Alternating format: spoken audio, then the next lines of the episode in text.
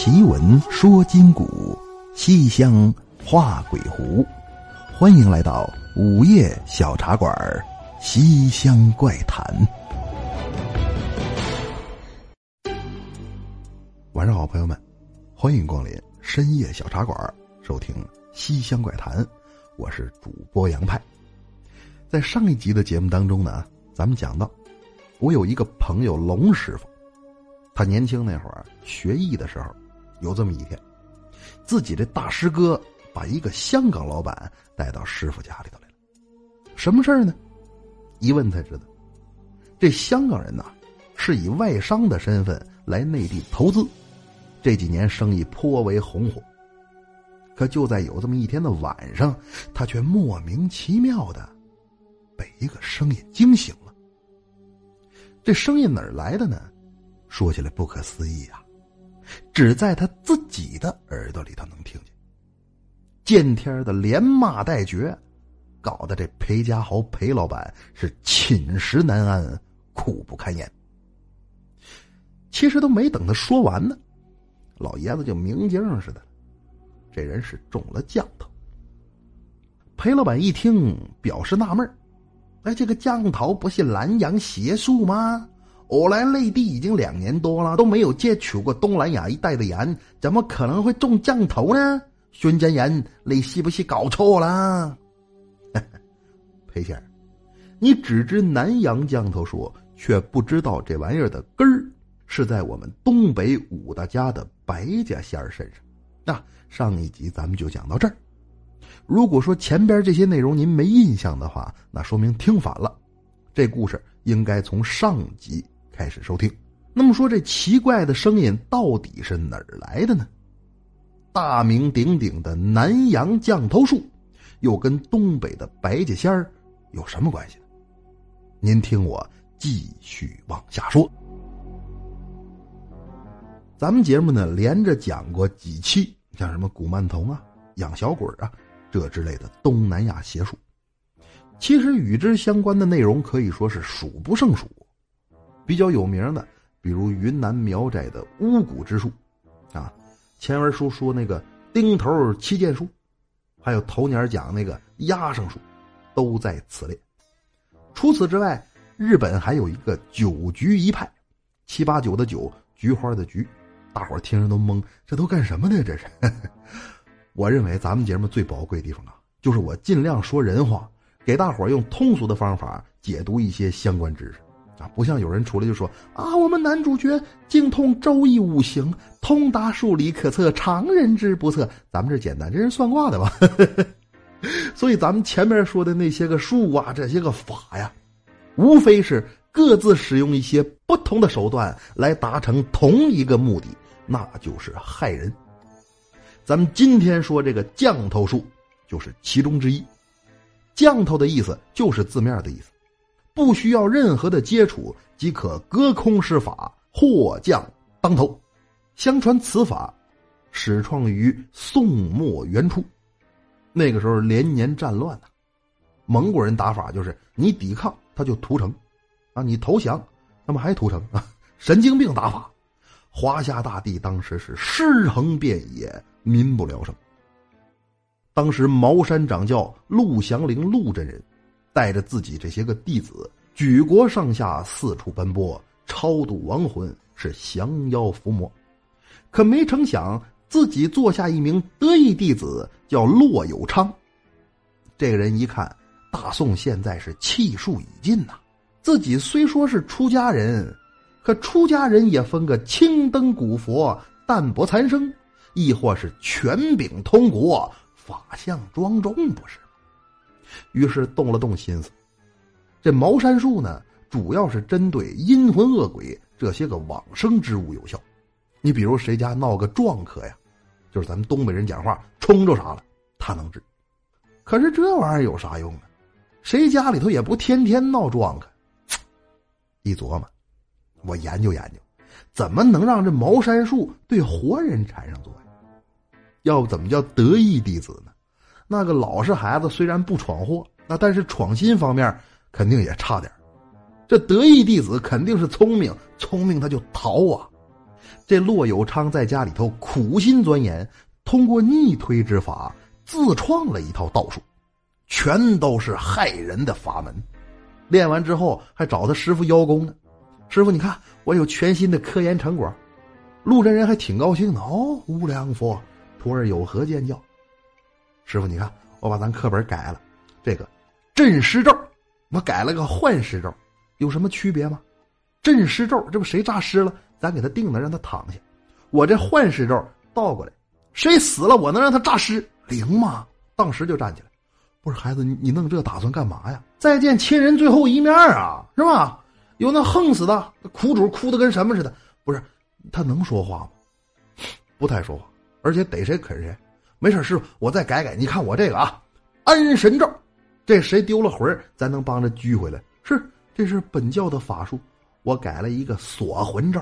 这个是，大活人街上正走道呢，我给他来这么一下，当时魂就勾出来，人躺地上呼吸正常，但除非我把这魂给他还回去，否则怎么叫就是叫不醒。这有什么用啊？抓坏人呐，江洋大盗街头行凶，咱给他来这么一下，不就倒了吗？那要坏人学去了呢，咱不交给坏人。你知道谁一辈子准是好人呢？那那没事没事，师傅你你看下一个。再往后看，是一个赛过一个的阴狠毒辣。陆真人表面上不动声色，可是自那之后，暗地里看着自己的徒弟，发现这孩子练的都是这些个邪术妖法。再容他胡闹，恐怕日后要为祸一方。无奈之下，只好将其逐出师门。骆有昌临下山之前，给师傅磕了三个头，说道：“如犬丧家出山来，道法半成胸中埋。他年若登国师位，我再搀师祖坐高台。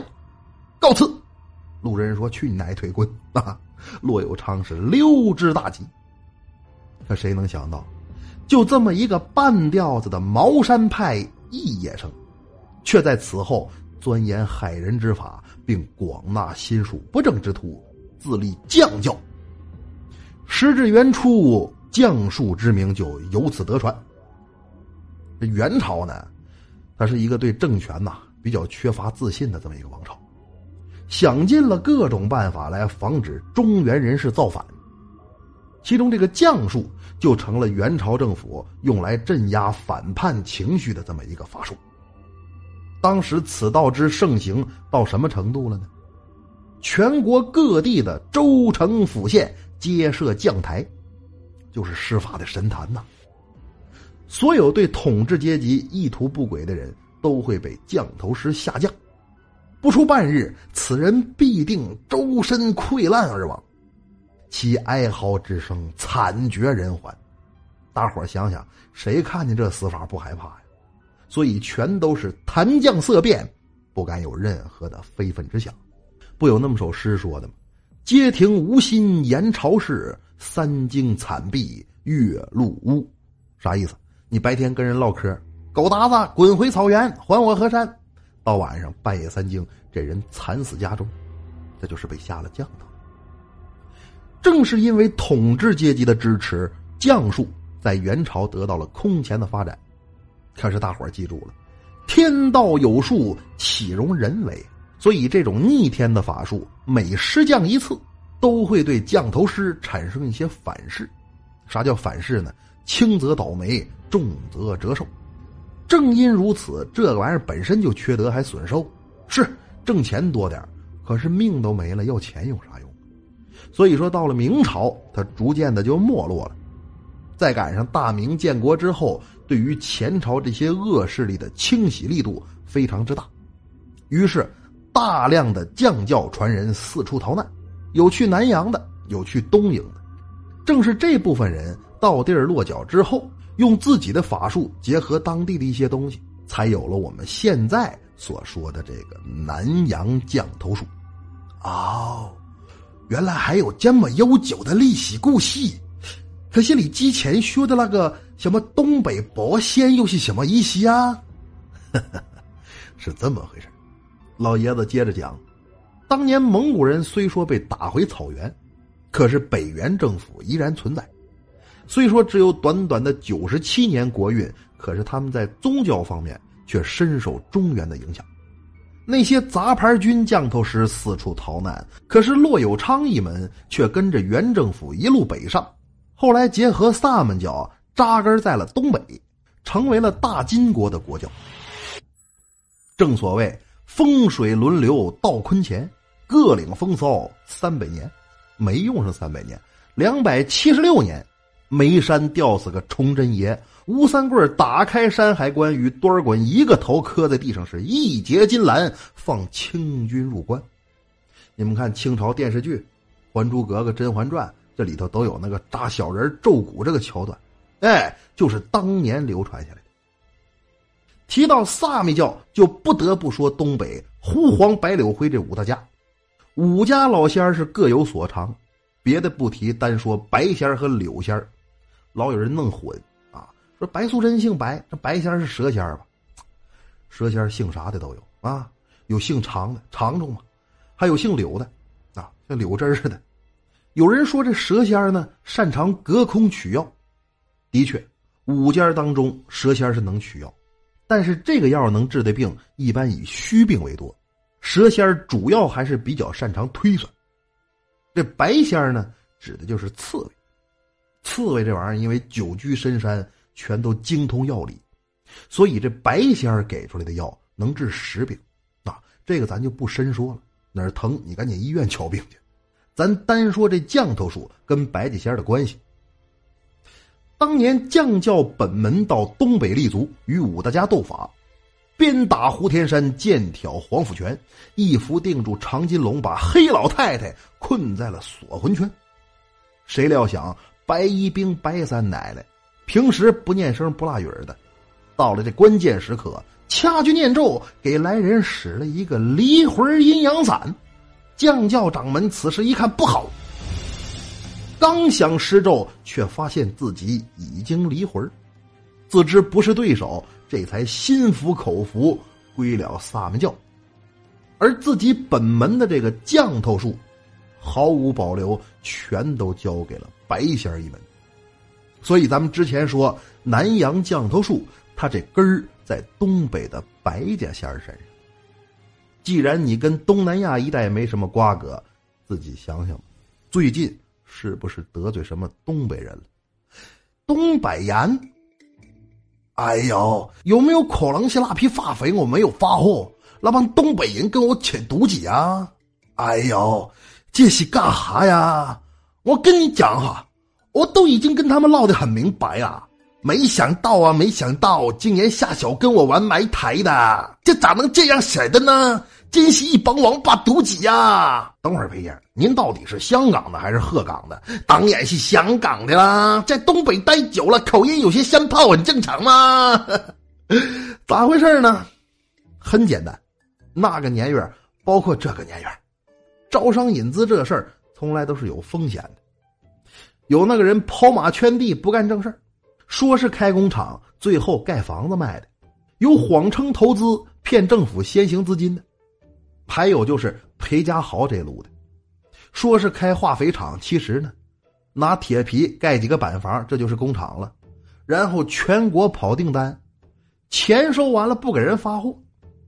那么说来人找怎么办呢？能拖就拖，拖不了就跑。当年因为这个事儿害了多少人？好多相关的政府部门的官员都跟着吃瓜捞，这次他就是在东北行骗，没想到钱是骗来了。这农民兄弟里头有高人，我让你骗我，你小子也没好。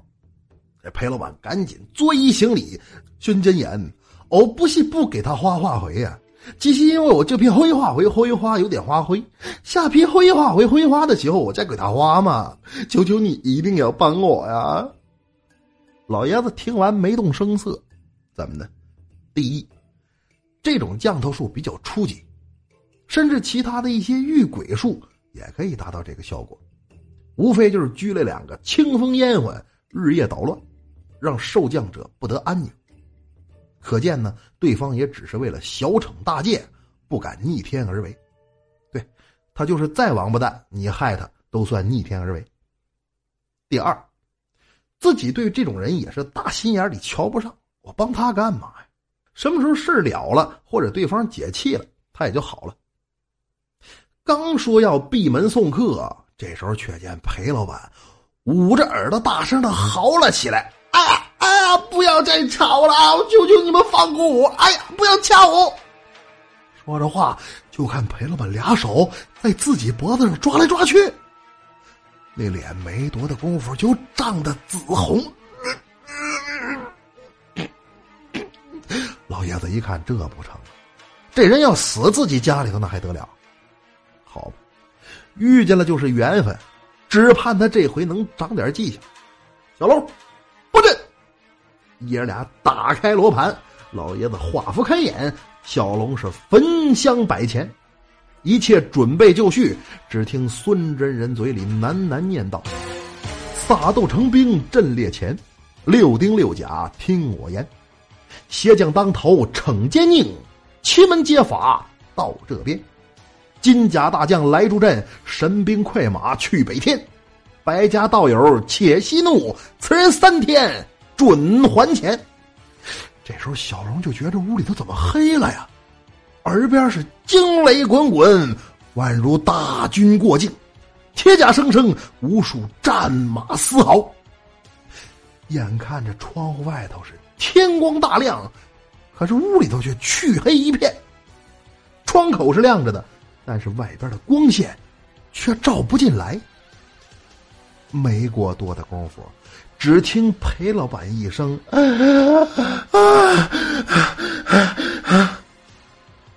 屋子里又恢复了之前的宁静。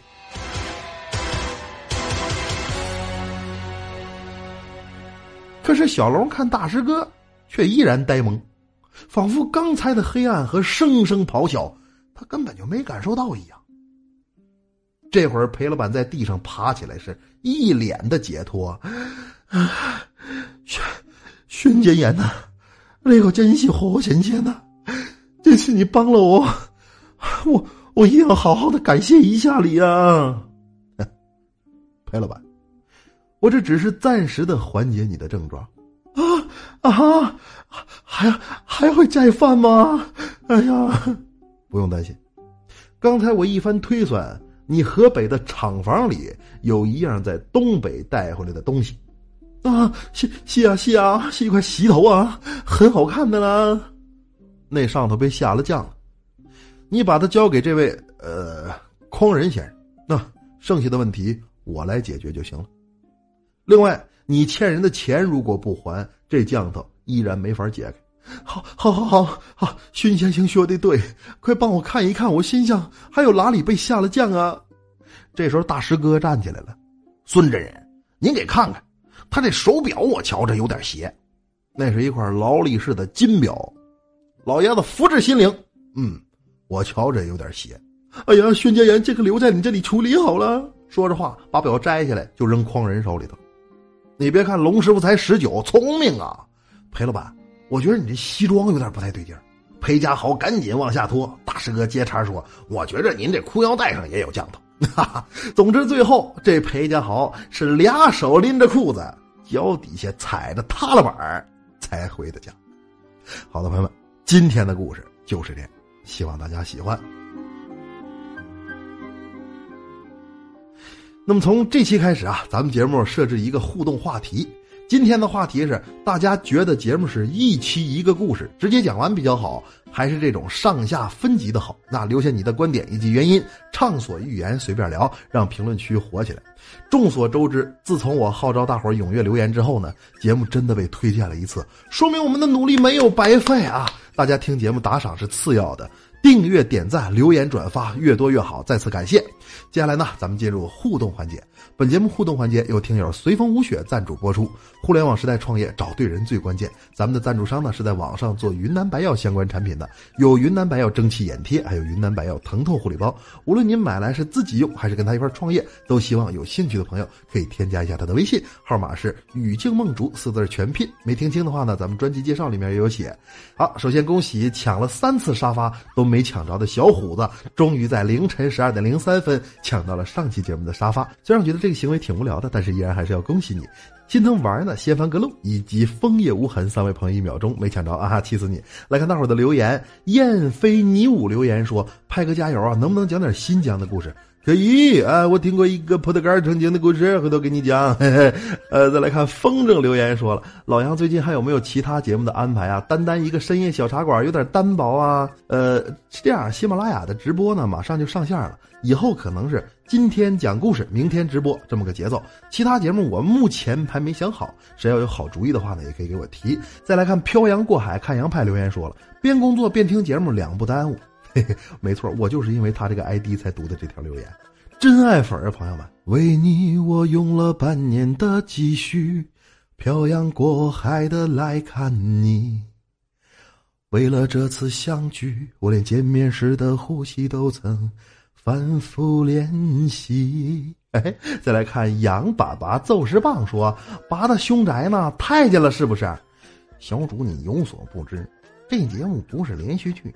主播爱播啥播啥，谁也管不着。嘿嘿，再来看崩星人盼西蒙说：“你不更新的时候，我就听别人的节目，然后吐槽一番，爽。”兄弟们，前几天有个别的节目主播找我说，咱们粉丝在他节目底下留言喷他，让我管管。你们这太让我操心了吧？这什么行为啊？啊，大伙千万不要这样。那个我知道现在咱们节目成绩好点了，你们有点膨胀。是吧？这就好比你看，我说能火啊，火了，证明了自己的眼光。但是你因为这个就出去喷人，有点不太应该啊！大伙冷静。再来看，习惯了那些不曾留言说了，你这节目就是我考研路上排解压力的首选呢。杨派加油，不忘初心，越来越火。好的，兄弟，你也加油啊！另外呢，咱们茶馆有这么一个祈福的服务，所有像高考啊、考研呐、公务员考试的朋友，可以微信给我发个红包，然后我来保佑你。如果过了的话，这钱我留下；如果没过，我返给你啊！欢迎大家来祈福，多少钱都可以。再来看伟大平淡是真，这位朋友留言说了：“兄弟，你以后要是火了的话，聊天是不是就要收费了？”说这个我还真得跟大伙道个歉啊，因为我除了做节目之外呢，还有其他事儿要忙，所以呢，我偶尔微信就会回的慢一点。大伙千万别觉得我是高冷装逼啊，那有信儿必回，就是偶尔会慢一点。如果我回了，就说明有时间了，你就随便跟我唠就可以了。再来看 cat 留言说了：“哎呀，我的留言好想被你读一次呀，好想好想被我读一次，我读你三次，我还唱一次。”再来看等风起留言说了：“主播，你现在节目越做越好。今天是我们高三一模，我们班主任说明年的今天就该是你们了。祝我考上川大好不好？兄弟不要怕，人生有很多条路可以选择。”川大并不是唯一的出路嘛，对不对？挖掘机学校哪家强？中国山东找蓝翔，学习高级技工哪家强？中国山东找蓝翔。再来看新草留言说，永远都不念我留言，但我永远都支持你。这个的确啊，以后一定要雨露均沾。那再来看 v o v z 留言说了，派哥，就你这故事讲的。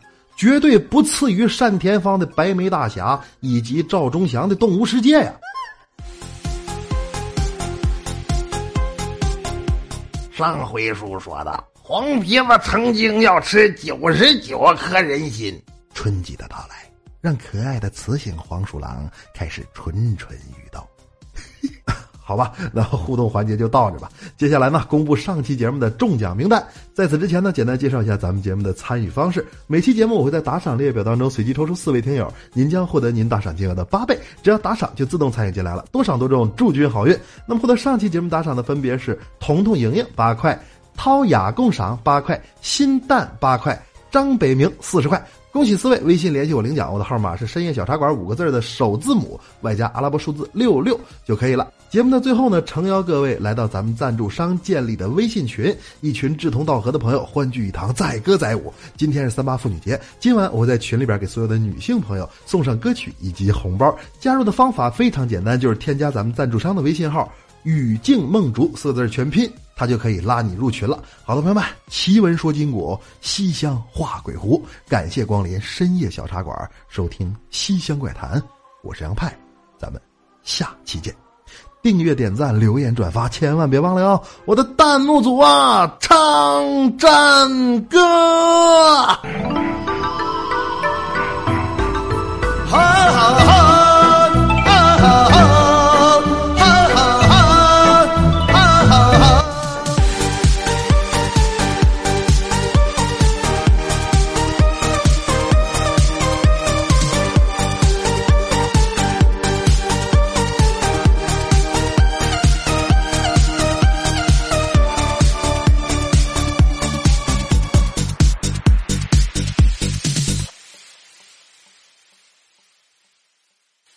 在节目的最后，要告诉大家一个好消息：我的全新节目《杨派奇谈》悬疑惊悚的一千零一夜已经上线了。那在这档专辑当中啊，我将用三百集的内容讲述悬疑推理。鬼怪狐仙、灵异奇闻等各种故事，而且为了感谢大家的支持，我还组建了 VIP 听友群。那想加入吗？非常简单，大家直接看本期节目的文字介绍，保存下面的二维码到手机，再用微信扫码就能进群了。或者呢，你也可以添加助手微信号 kbxy 七零七，也就是恐怖悬疑四个字的首字母加上阿拉伯数字。七零七，哎，kbxy 七零七，那那么之前有我微信好友的朋友呢，您可以直接给我发送“入群”两个字，就可以进群了。那这个号码没有必要重复添加啊。那么入群之后都有什么样的福利呢？首先啊，您可以参加